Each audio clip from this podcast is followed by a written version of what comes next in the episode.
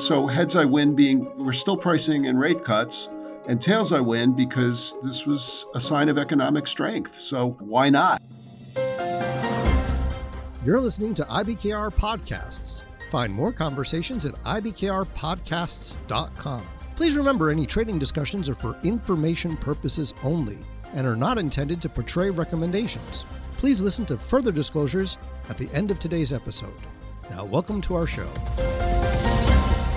Welcome, everybody, to this week's Interactive Brokers podcast. My name's Andrew Wilkinson. I'm here with my colleague Steve Sosnick. How are you doing, Steve? I'm great, thanks, Andrew. And down in West Palm Beach, we have Jose Torres, Senior Economist for Interactive Brokers Group. How are you, Jose?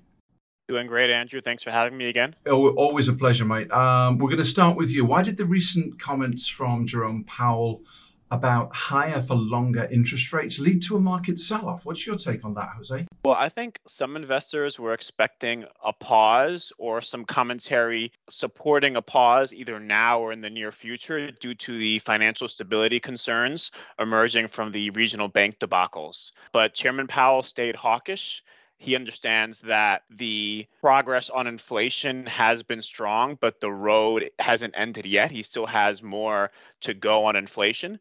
Basically, it's been uh, easier to go a lot easier to go from 9% to 5% because of the commodity prices and the supply chains. Now, from going to 5% to 2%, that's a lot more difficult. So, uh, the market was a little more optimistic than the Fed was on that in that regard.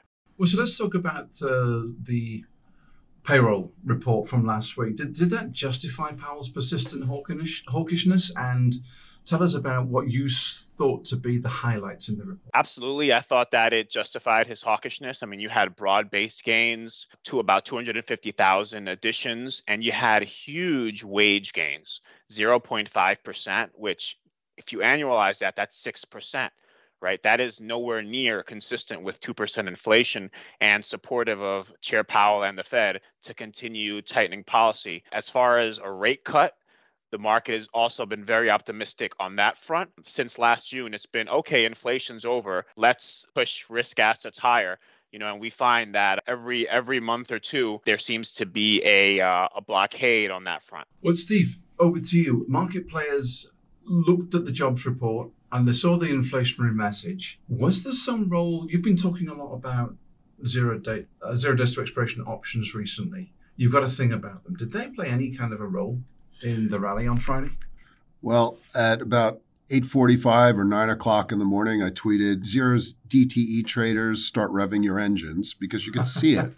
it was it was very much a heads I win, tails I win report for mm. as far as the market took it. I, I don't actually think it was, and, and for the reasons Jose mentioned. But we've been pricing in rate cuts going further out, which are still being priced in, by the way, which would have to imply either a miraculous victory about inflation. And I think it was uh, the head of the New York Fed who said, you know, what are we going to do? Say, oops, you know, we were wrong. Let's turn around and cut rates. No, they're not going to do that without some sort of crisis. But so heads I win being we're still pricing in rate cuts and tails I win because this was a sign of economic strength. So why not? That was enough. Friday, remember, every Friday has been zero DTE day for, for 20 years because they're weekly options and mm-hmm. they're always been an option on expiry is always a Z- zero DTE option. But you've got this mania, you know, you could see the options volume sort of pyramiding upon itself and off it went. That's why you, you, we didn't even have a downtick at any point. And so I think the reaction was was a bit outsized.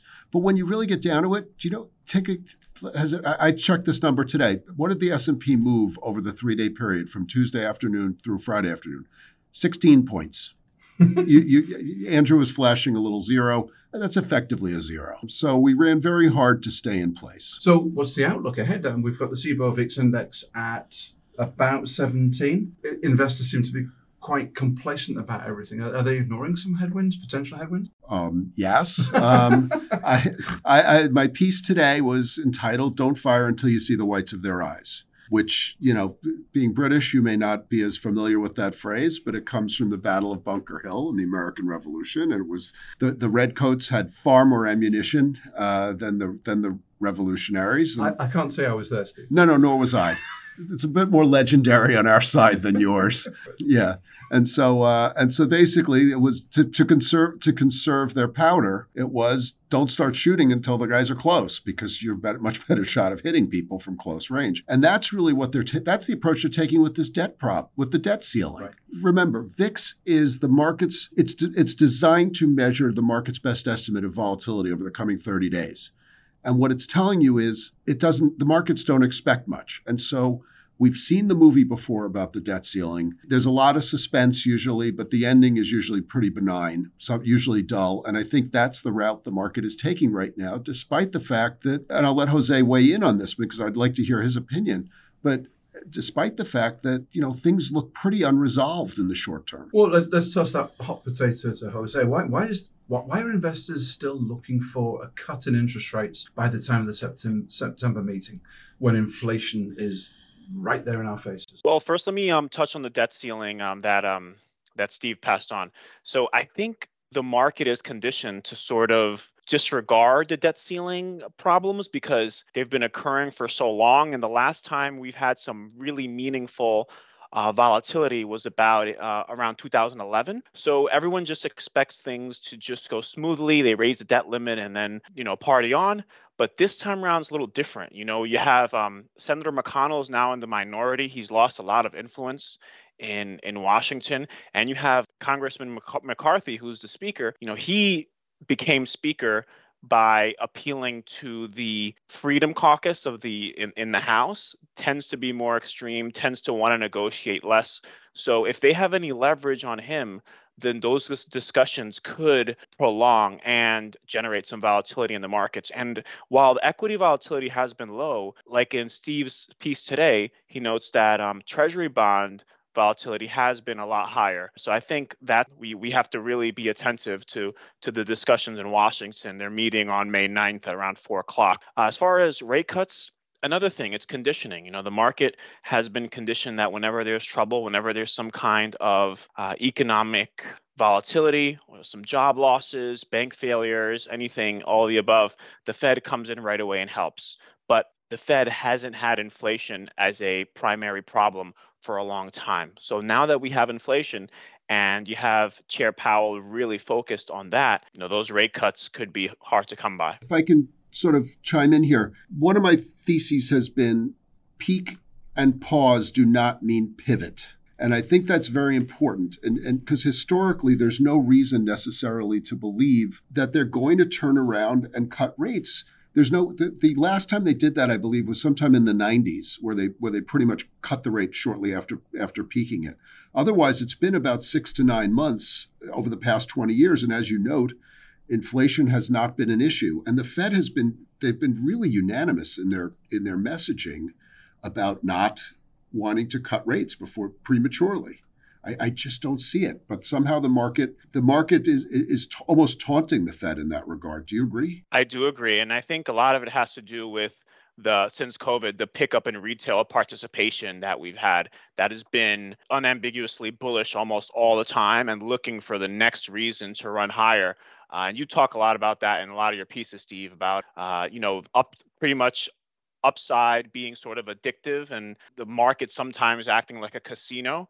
And I think this is just, again, another example of market participants just looking for another reason to go higher. And another thing I'll add is that Chair Powell actually acknowledged this meeting. Whenever the messaging from the Fed has become a little lighter, like back when he spoke about neutral, I think it was June or July. In January, he spoke about disinflation. Whenever the messaging becomes lighter, financial conditions loosen, and then you have another leg higher in inflation. When the Fed came in and helped the regional banking system and added 300 billion to the balance sheet, it's no coincidence that on Wednesday we're going to have a hot CPI, maybe even hotter than expectations, partly due to that easing of financial conditions that occurred in March when the Fed came in and extinguished that fire.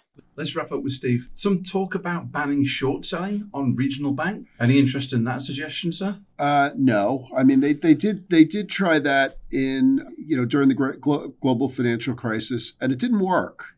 You know, the problem is And I, I said this, I, I did an appearance with NASDAQ on, on Friday where we alluded to it. And I guess we'll drop that in the, um, we'll drop in the link show in there. We'll put that in the show notes. Yeah.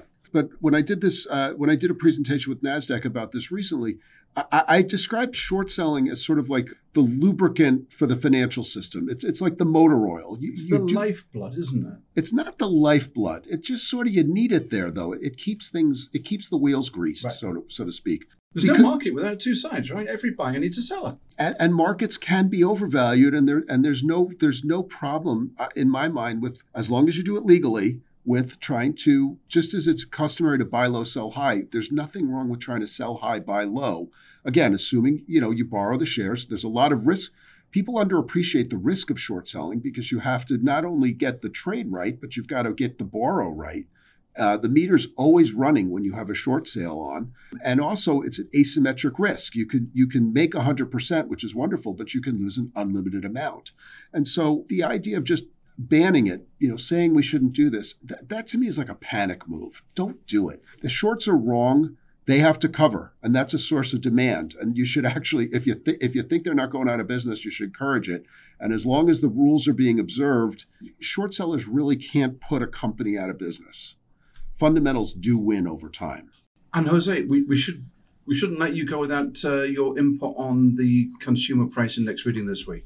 I think it's going to be hot. It's uh, part of it driven by the Fed's loosening of financial conditions to help the regional banking system in March. That propelled some pressure in April. You also had the OPEC plus production cut, led to significantly higher oil and gasoline prices, uh, and services, which has been the story for just a long time. And it's just going to take forever to bring services inflation down. So we're going to have a hot CPI report on Wednesday. Steve Sosnick, Jose Torres, thank you very much. This is Andrew Wilkinson wrapping up for ibkrpodcast.com.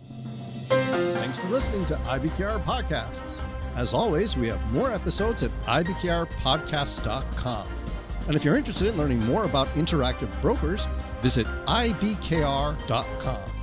We offer more trading education material, such as webinars at ibkrwebinars.com, financial and economic commentary at tradersinsight.news, market related courses at tradersacademy.online, and quant related articles at ibkrquant.com. The analysis in this material is provided for information only and is not and should not be construed as an offer to sell or the solicitation of an offer to buy any security. To the extent that this material discusses general market activity, industry or sector trends, or other broad based economic or political conditions, it should not be construed as research or investment advice. To the extent that it includes references to specific securities, commodities, currencies, or other instruments, those references do not constitute a recommendation by IBKR to buy, sell, or hold such investments. The material does not and is not intended to take into account the particular financial conditions, investment objectives, or requirements of individual customers. Before acting on this material, you should consider whether it is suitable for your particular circumstances and, if necessary, seek professional advice. Futures are not suitable for all investors. The amount you may lose may be greater than your initial investment. Before trading futures, please read the CFTC risk disclosure. A copy and additional information are available at ibkr.com. Options involve risk and are not suitable for all investors. For more information, read the characteristics and risks of standardized options or ODD, which may be accessed through the link found in the show's notes or podcast description page.